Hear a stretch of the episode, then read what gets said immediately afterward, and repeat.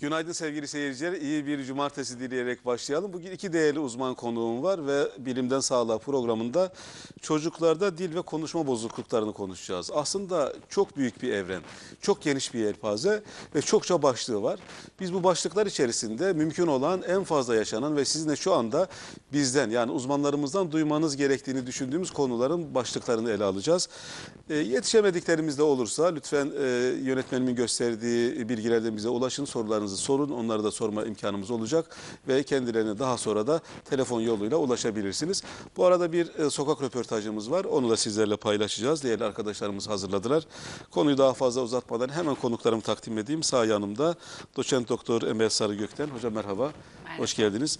Üsküdar Üniversitesi NP İstanbul Beyin Hastanesi'nde çocuk ergen psikiyatrisi uzmanı olarak çalışıyorsunuz. Çok önemli bir konu. Az sayıda meslektaşınız var.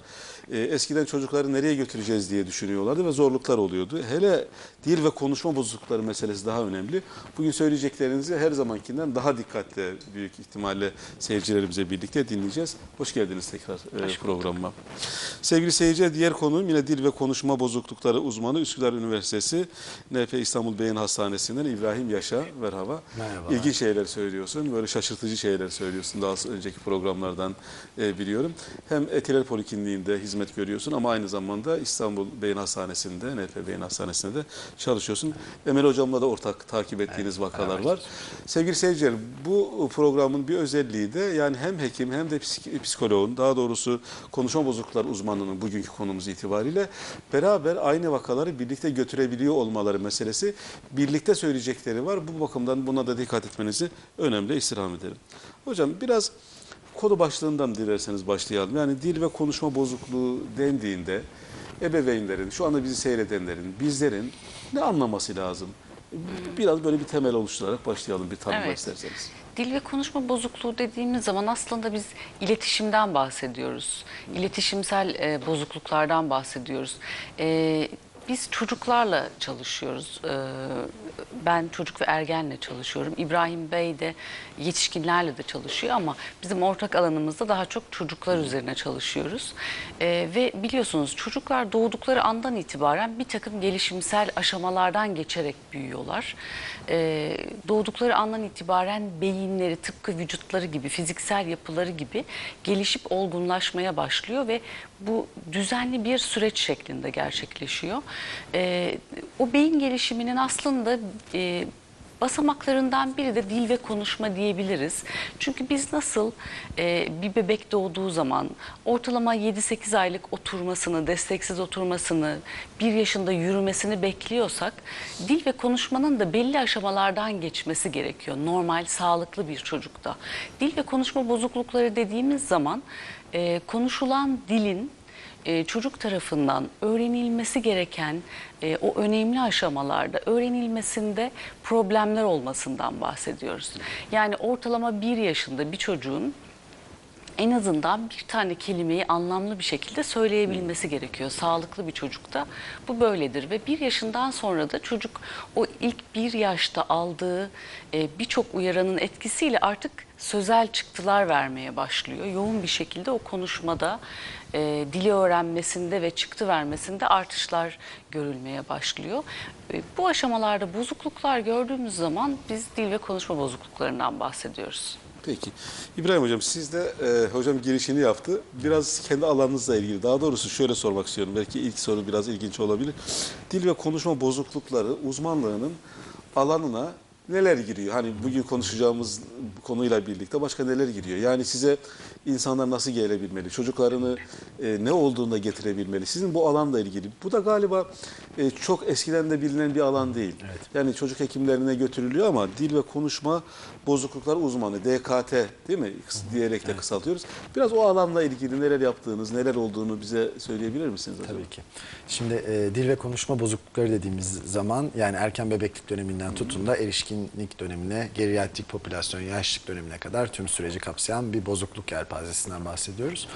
E, çocuklarda dil ve konuşma sorunları dediğimiz zaman ise işte çocuk nöroloji, çocuk psikiyatri gibi kliniklerle işbirliğine giderek çalıştığımız e, bozukluk e, ve işte hastalık tipleri aklımıza gelmekte. O yüzden programın konseptine uygun olarak ben bunlardan birazcık bahsedeyim.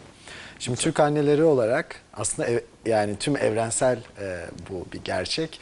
E, bebeğimiz ilk doğduğu andan itibaren e, iki tane takip ettiğimiz önemli şey var. Biri yemek yemesi, iki bunu nasıl e, dışkıladığı, dışkısını yapması ve bu süreçte özellikle Türk anneleri obsesif bir şekilde yemeğini yedi, tuvaletini yaptı yemeğini yedi, işte düzenli bir şekilde tuvaletini yaptı, gazını çıkardı ve bu dört aydan sonra artık güldü, gülümsedi, sesler çıkardı Ee, ve çeşitli şeylerin takibine dönüyor. Yani takip etmeyi çok seviyoruz ve bir çocuğun büyüdüğünü anlamamız için de yemek yemesi, dışkılaması ardından el hareketleri, ayak hareketleri, yürümesi ve konuşması. Bu noktada konuşmasıyla alakalı takip sürecinde çeşitli bilinmesi gereken altın standartlar var. İşte hocamın da bahsettiği gibi bir yaşa doğru çevreden duyduğu uyaranları anlaması ve bir yaş itibariyle de artık tek tek sözcüklerle, kelimelerle bunları kullanmaya başlaması. Bunları ebeveynler biliyorlar mı? Yani siz buradan anlatıyorsunuz, işte hocam anlatıyor, Emel hocam anlatıyor, siz anlatıyorsunuz programlarda. Bilimden sağlığa daha evvel başka isimlerle bu kanalda ve başka yerlerde programlar yaptık. Ee, gerçekten de bunlar bilinmeye başladı ama bir anne eğer bunları takip etmiyorsa bu başladığınız, bahsettiğiniz süreçleri, gelişme süreçlerini nereden takip edecek? Yani bunları bilebileceği imkanlar var mı, yönler var mı? Biraz da ondan bahsedelim. Siz tamamladıktan sonra hocam sizden de isteyeceğim. Yani bunda e, konuşma gelişimi için çeşitli periyotlar var. 6 aya doğru seslere tepki vermesi. 6 aydan sonra da çeşitli böyle babıldama tiplerinin yapması. Ee, baba, mama, mama, de, de, de gibi böyle sözel oyunlar oynaması. Babıldama diyoruz evet. onlara, değil mi? Bir yaş itibariyle de bunların sözcüklerle artık baba, mama, dede, ge gibi kelimelerle iki yaşa doğru bu kelimeler bir araya gelip iki kelimeli cümleler e, duyulması gibi böyle adımları var. Fakat bazen takip ederken annelerimiz o yemekle dışkılama esnasında sıkıştığı zaman iki buçuk yaşa doğru konuşmadığını fark ediyorlar. Ve büyük bir şeyi ıskaladıklarını fark ediyorlar. Özellikle de Türk popülasyonunda yani Türk annelerinde, Türkiye'de yaşayan anne babalarda böyle bir sorun görüyoruz. Peki, bu noktada Emel Emel, Hocam Hocam bakalım ne. Yani en son söyleyeceğimiz lafı en başta söyleyelim diye bir duygu vardır ya. Mesela şunlara muhakkak dikkat etmeliler diyebileceğiniz böyle hani altını çizmeleri gereken Aslında ebeveynler ben neler olur Emel Hocam? günümüzdeki annelerin e, bir açıdan çok şanslı olduğunu düşünüyorum. Çünkü e, elimizde acayip bir teknoloji var. Yani biz e, mesela konuşma ve dil gelişiminin basamakları diye Google'a yazdığımız zaman karşımıza Bunlar çıkıveriyor zaten. bir dolu bilgi çıkıyor. Doğru mu peki o bilgilerin? Ço Ee, yani çoğunluğu eğer yani doğru en azından. yerlerden bakıyorsak evet yani iyi üniversitelerin e, sitelerinden bakıyorsak evet. E-psikiyatriyi önerebiliriz değil mi? E-psikiyatri.com E-psikiyatri sizin orada yazılarınız var. Ve çok güzel var. kitaplar var. Çocuğun gelişim basamakları ile ilgili annelerin çok rahat takip edebilecekleri basit dillerde yazılmış. Ee, bu açıdan şanslıyız. Bunu göz ardı etmemeleri gerektiğini düşünüyorum. Ama genellikle benim e, tabii e, böyle özellikle baş, başvuran annelerde gördüğüm şey aslında en çok e, benzer yaştaki çocukla kıyasladığında fark ediyor problemi. Yani e, işte kuzeni var aynı yaştalar iki yaşında o e, cümlelerle konuşuyor ama bizimkinde daha bir iki tane kelime var gibi. O kıyaslama ile hemen farkına varıyorlar. Peki bu kıyaslamayı diyelim ki iki çocuğu varsa annenin. Mesela ilk çocuk işte zamanında konuştu, zamanında sesleri verdi ve işte o babıllamalar falan geldi geçti ve bir problem yok. Ama ikinci çocukta biraz farklılık var. Bu durumda ne yapıyor? Ya da Şimdi aile genellikle bir başvuru adresi arıyor. Çeşitli yerlerden destek alabilirim diye düşünüyor. İlk çocuk doktorları pediatristlere başvurabiliyorlar. Ee, doğru adres bu Doğru noktada- adres midir orası? Doğru adres bu noktada çocuk ergen psikiyatri olması gerektiğini söylüyorum ben. Çünkü bu, bu çocuğun biyolojik gelişiminden yani motor gelişiminden işte vücut gelişiminden daha çok daha bilişsel gelişimi, dil gelişimi ve hani daha psikososyal gelişimine girdiği için hani ilk başvuru adresleri çocuk ergen psikiyatrisi klinikleri olması gerektiğini düşünüyorum. Bu noktada buraya başvurup çeşitli tanılarla bu durumun ne olduğunu net bir şekilde tanılanması lazım. Evet, yani tanı nasıl konuluyor bunlara da girmenizi istiyorum ama hocam e, İbrahim Bey'in bıraktığı yerden yürüyürsek zihinsel engellilik durumu yani bir zeka problemi varsa, bir zihinsel engellilik durumu varsa ebeveyn bunu fark etmiyor ama sadece işte o konuşma seslere odaklanıyor. Burada sizin söyleyecekleriniz muhakkak var. Ne söylemek gerekir? Yani böyle bir durum varsa bu nasıl anlaşılır? Nasıl bir yol izlemeli? Önce kime getirmeli? Size mi getirmeli? Başka bir alan var mı? Oradaki süreçten biraz bahsedebilir misiniz? Evet, yani e, şimdi aslında dil ve konuşma gecikmesi ya da bozukluğu dediğimiz zaman e, biz dil ve konuşmayı değerlendirirken aslında başka bazı şeyleri de değerlendirmek durumundayız. Çünkü konuşmayla ilgili bir e, bozukluk aslında çocukta var olan başka bir problemin ilk habercisi de olabilir. O nedenle bize bu çocuk e, geç konuşuyor ya da akranları kadar iyi konuşamıyor diye getirilen çocuklarda biz mutlaka tabii ayrıntılı bir öykü ve ayrıntılı bir e, dil ve konuşmayla ilgili özelliklerini alıyoruz. Ama bununla beraber başka bazı şeylerden de şüpheleniyoruz ve onlarla ilgili de taramalar yapıyoruz. E, Yani biraz aslında nasıl tanı koyduğunuzu anlatmaya başladınız değil mi? Öyle Evet, de diyebiliriz. evet. Size geldi. Hocam çocuğumuzda böyle böyle bir durum var dedi. Siz tanıyı nasıl koyuyorsunuz? Ben hani soruyu daha netleştireyim, takip edilsin diye. Bu tanı koyarken işte dil konuşma uzmanından ya da işte başka psikologlardan, işte e, nöroloji üzerine çalışan psikologlardan ya da işte dil ve konuşma bozukluğundan ya da kimlerden yararlanıyorsunuz? Bir tedavi ekibi misiniz siz? Evet. E, ve o tanıyı koyarken elinizi güçlendirecek veriler, kanıtlar, testler neler gerekiyor? Ve mesela böyle bir durumda İbrahim Bey'de ne isterdiniz? O size ne yapıyor olması gerekirdi tanı koymak için? Devam Evet. edin lütfen. Şimdi e, şurayı yine tekrarlamak istiyorum. Eğer aile bize e, konuşmada bir gecikme var diye geldiğinde biz sadece konuşmaya bakalım gerisi önemli değil diyemeyiz. Birçok şeye beraber bakmamız lazım. Çünkü çocuklar e, bazı gelişimsel aşamalardan geçiyorlar. Dil ve konuşma bu gelişimsel aşamalardan bir tanesi ama bunun yanında bizim çocuğun sosyal becerisini de, motor becerilerini de, öz bakım becerilerini de, bilişsel yapısını da incelememiz gerekiyor. Hatta bazı çocuklarda nörolojik e, muayene bile düşünmemiz gerekiyor. Öyle bir durumda konsültasyon mu istiyorsunuz? Yani bir Evet. meslektaşınıza yani bir Evet. nörolojik meslektaşlar. Nörolojik diyelim. problem olabileceğini bize hissettiren bazı yumuşak belirtiler vardır ve biz çocuk muayenesinde gözlemi sırasında bunları fark ettiğimiz zaman e, çocuk nörolojinin de katılmasını isteriz sürece. Bu değerlendirme tabii önce aileden aldığımız ayrıntılı bir öykü ve çocuğun klinik muayenesiyle başlıyor. Gözlemi, onunla kurduğumuz ilişki, onun anne babasıyla nasıl ilişki kurduğunun gözlemi, nasıl konuşuyor, karşılıklı bir e, sohbet kurabiliyor mu? Kapıdan Sırasını- girince başlıyor anladım. Evet, kesinlikle. çocuk Hatta adımını attığı an hatta belki dışarıda gözlüyorsunuz orada başlıyor. Öyle Evet. evet. Ve o değerlendirme sürecimiz içerisinde çocukta e, var olduğunu düşündüğümüz e, gerilik ya da zayıflıkların hepsini değerlendirdiğimiz bazı testler uyguluyoruz. E, nörolojik bir sıkıntıdan şüpheleniyorsak mutlaka bir EEG istiyoruz. Onun dışında gelişimsel testler, zihinsel zeka düzeyini saptadığımız testler istiyoruz. Ve bununla beraber de dil ve konuşma terapisinin mutlaka bir değerlendirmesini istiyoruz. Konuşmada bir gecikme ya da bir bozukluk ya da ufak da olsa bazı e, problemler olduğunu hissediyorsak mutlaka dil ve konuşma terapisinin bir muayenesini ve değerlendirmesini istiyoruz. Yani bu çocuğun e, neye, nasıl bir terapiye ihtiyacı var, ne görüyorlar, aileye nasıl önerileri var hepsinin e, total bir değerlendirmesi bizim için çok önemli. Peki hocam size gönderdi. İbrahim hocam, Ömer hocam size gönderdi. İşte e, tanı koymak istiyor ve şu anda söylediği şekilde e, bir çocuğu ve ailesini size gönderdi. Sizin e, odaya girdiler. E, büroya, ofise ne diyorsa işte muayene yerine girdiler, kliniğe girdiler. Ne oluyor? Biraz bize hani böyle fotoğrafik bir anlatım yapabilir misiniz?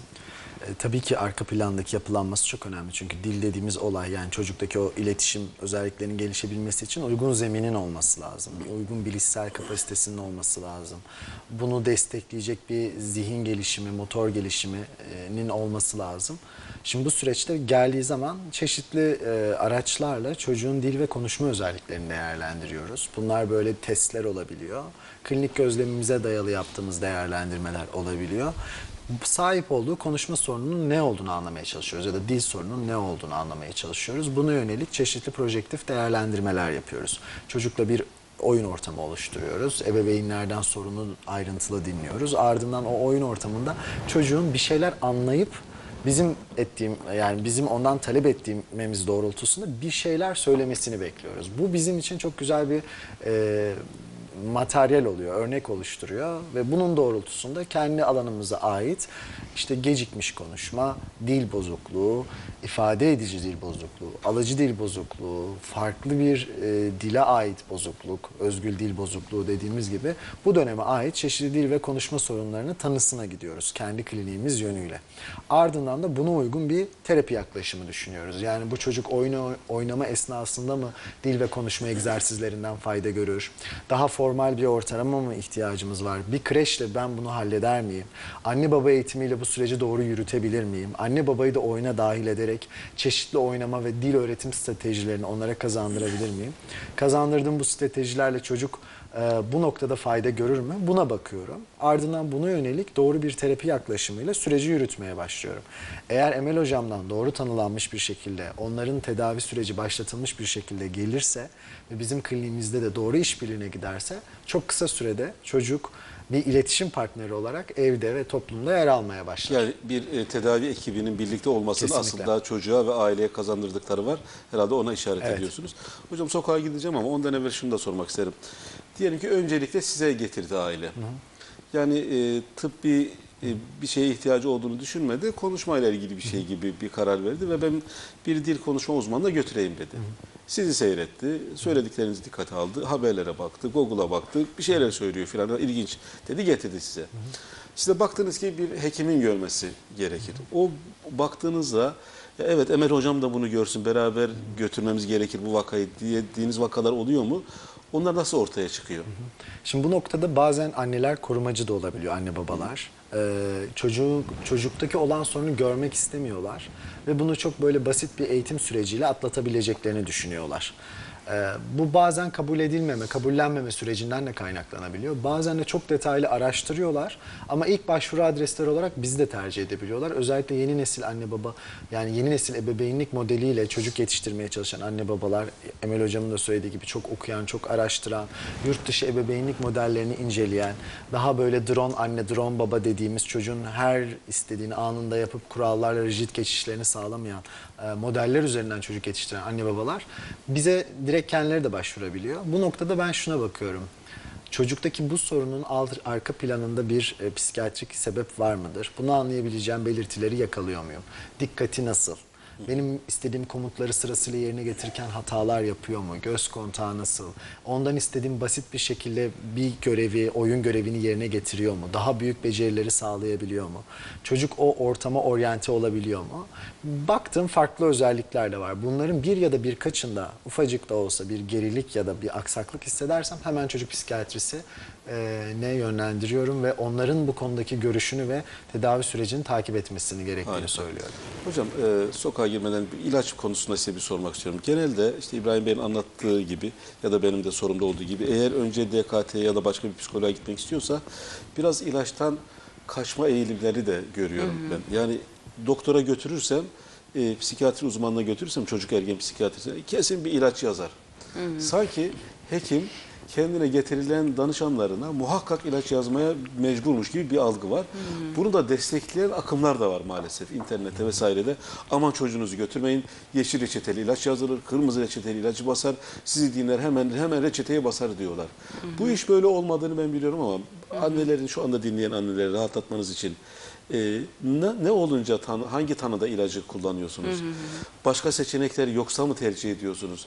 Birlikte mi gitmesi gerekir? O kısma da bir temas edebilir misiniz? Şimdi aslında çocuk psikiyatristlerinin birincil görevi koruyucu ruh sağlığıdır. Harika.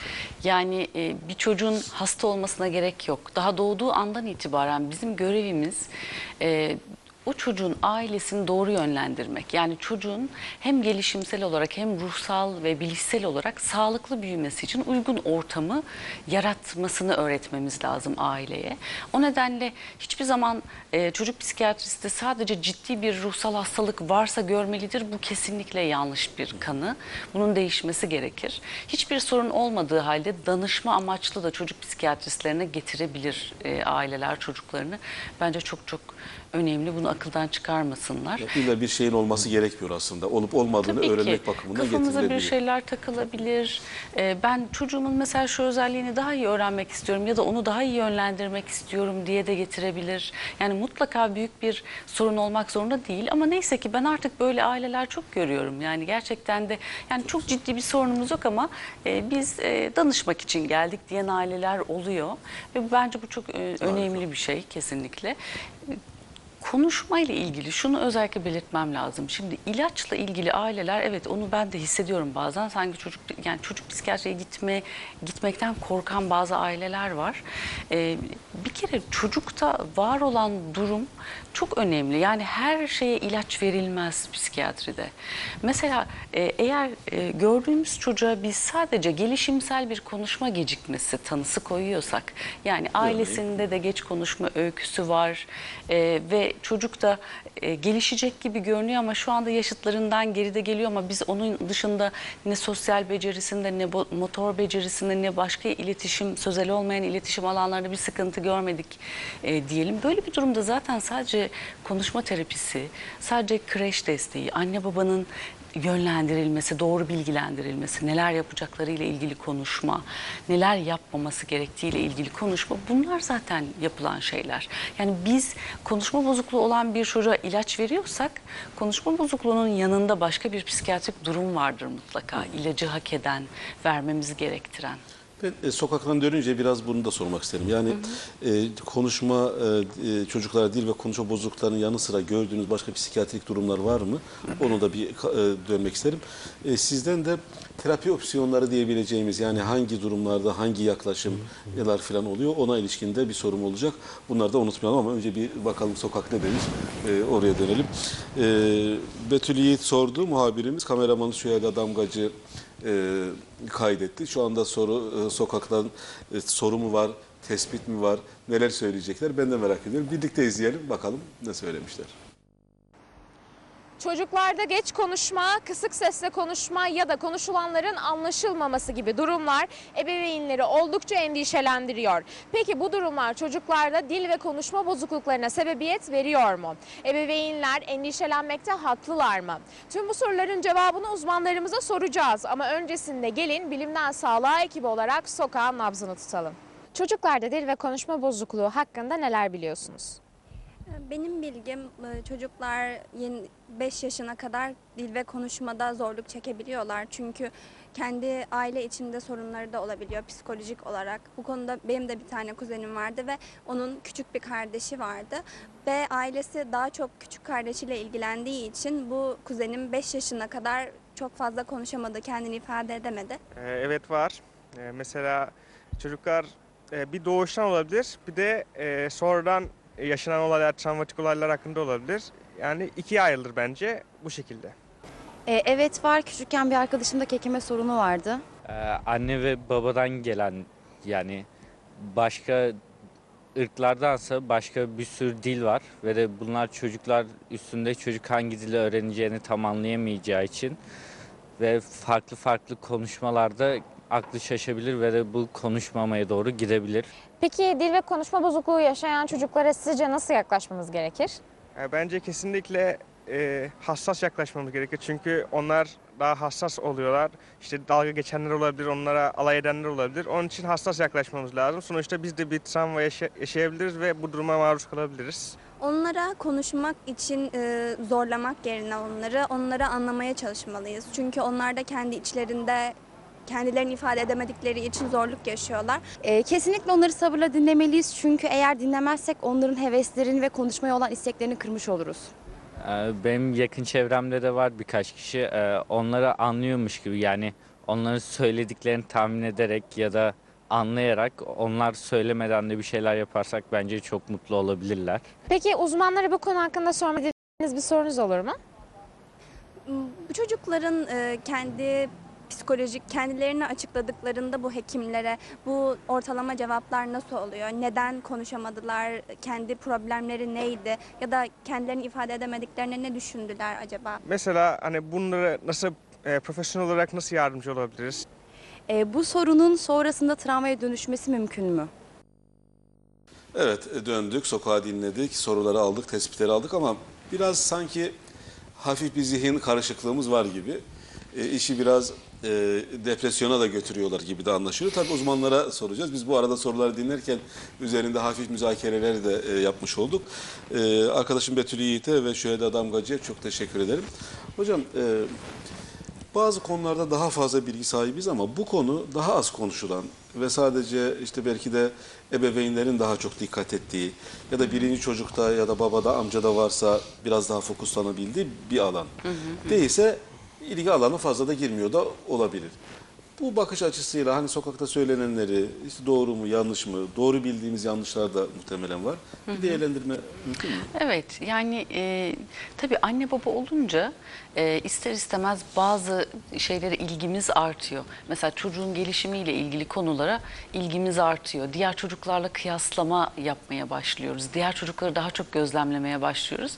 O nedenle mesela konuşmayla ilgili sorunları e, anne babalar yanıtladığı zaman ben daha çok şey e, bilgi alabileceğimizi düşünüyorum aslında. Çünkü çocuk sahibi olmadan önce eğer çevremizde de ailemizde de e, bu konuyla ilgili bir problem yoksa çok bilgi sahibi olmamak e, normal diye düşünüyorum. Evet. Biz zaten bu programları bunun için de yapıyoruz. Evet. İzlesinler efendim izlerin. Buyurun İbrahim Hocam. Şimdi ben şeye dikkat çek e, yani dikkat çekmek istiyorum. Bunu bir böyle sanki bir zeka engeli varmış ya da böyle çok aşılmayacak bir sorun varmış gibi e, algılamış. Genç popülasyon da bizim için önemli. Olaya bakışı önemli. Bu böyle e, içinden çıkılmaz karmaşık bir durum gibi görünüyor olabilir ama çok basit çözümleri de olabilir. Böyle bireyde meydana gelen kalıcı bir hasar bırakacak bir durum olmayabilir. O yüzden onları anlamaya çalışmalıyız evet. Doğru bir bakış açısı ama çok eksik kalır. Daha çok hani nasıl e, faydalı olabilirim?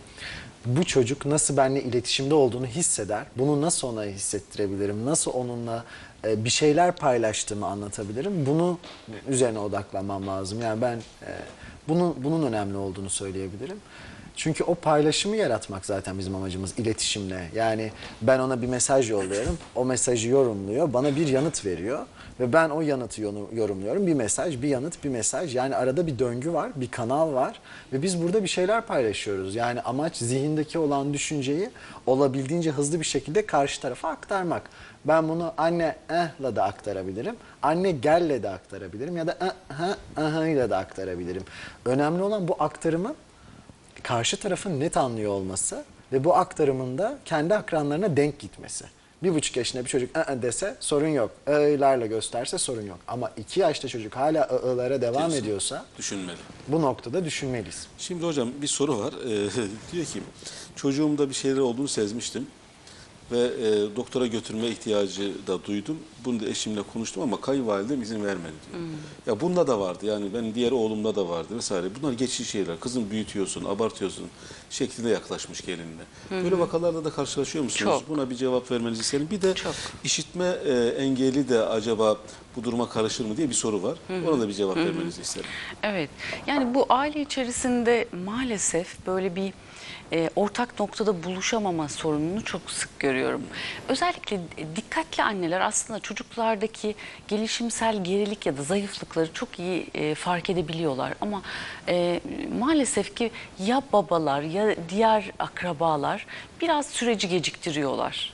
E, sürecin gecikmesi de tabii bizim için hiç iyi bir şey değil. Çocuk için iyi bir şey değil. Ya bir kayıp söz konusu çünkü? Kesinlikle. Yani aslında eğer kafada bir soru işareti varsa ve küçücük bir çocuktan bahsediyoruz. Şimdi böyle bir durumda alıp çocuğu bir muayeneye götürmenin bize hiçbir e, zararı olmaz. Yani kaybedeceğimiz bir şey yok ama geciktiğimiz süre uzadıkça kaybedeceğimiz çok şey var.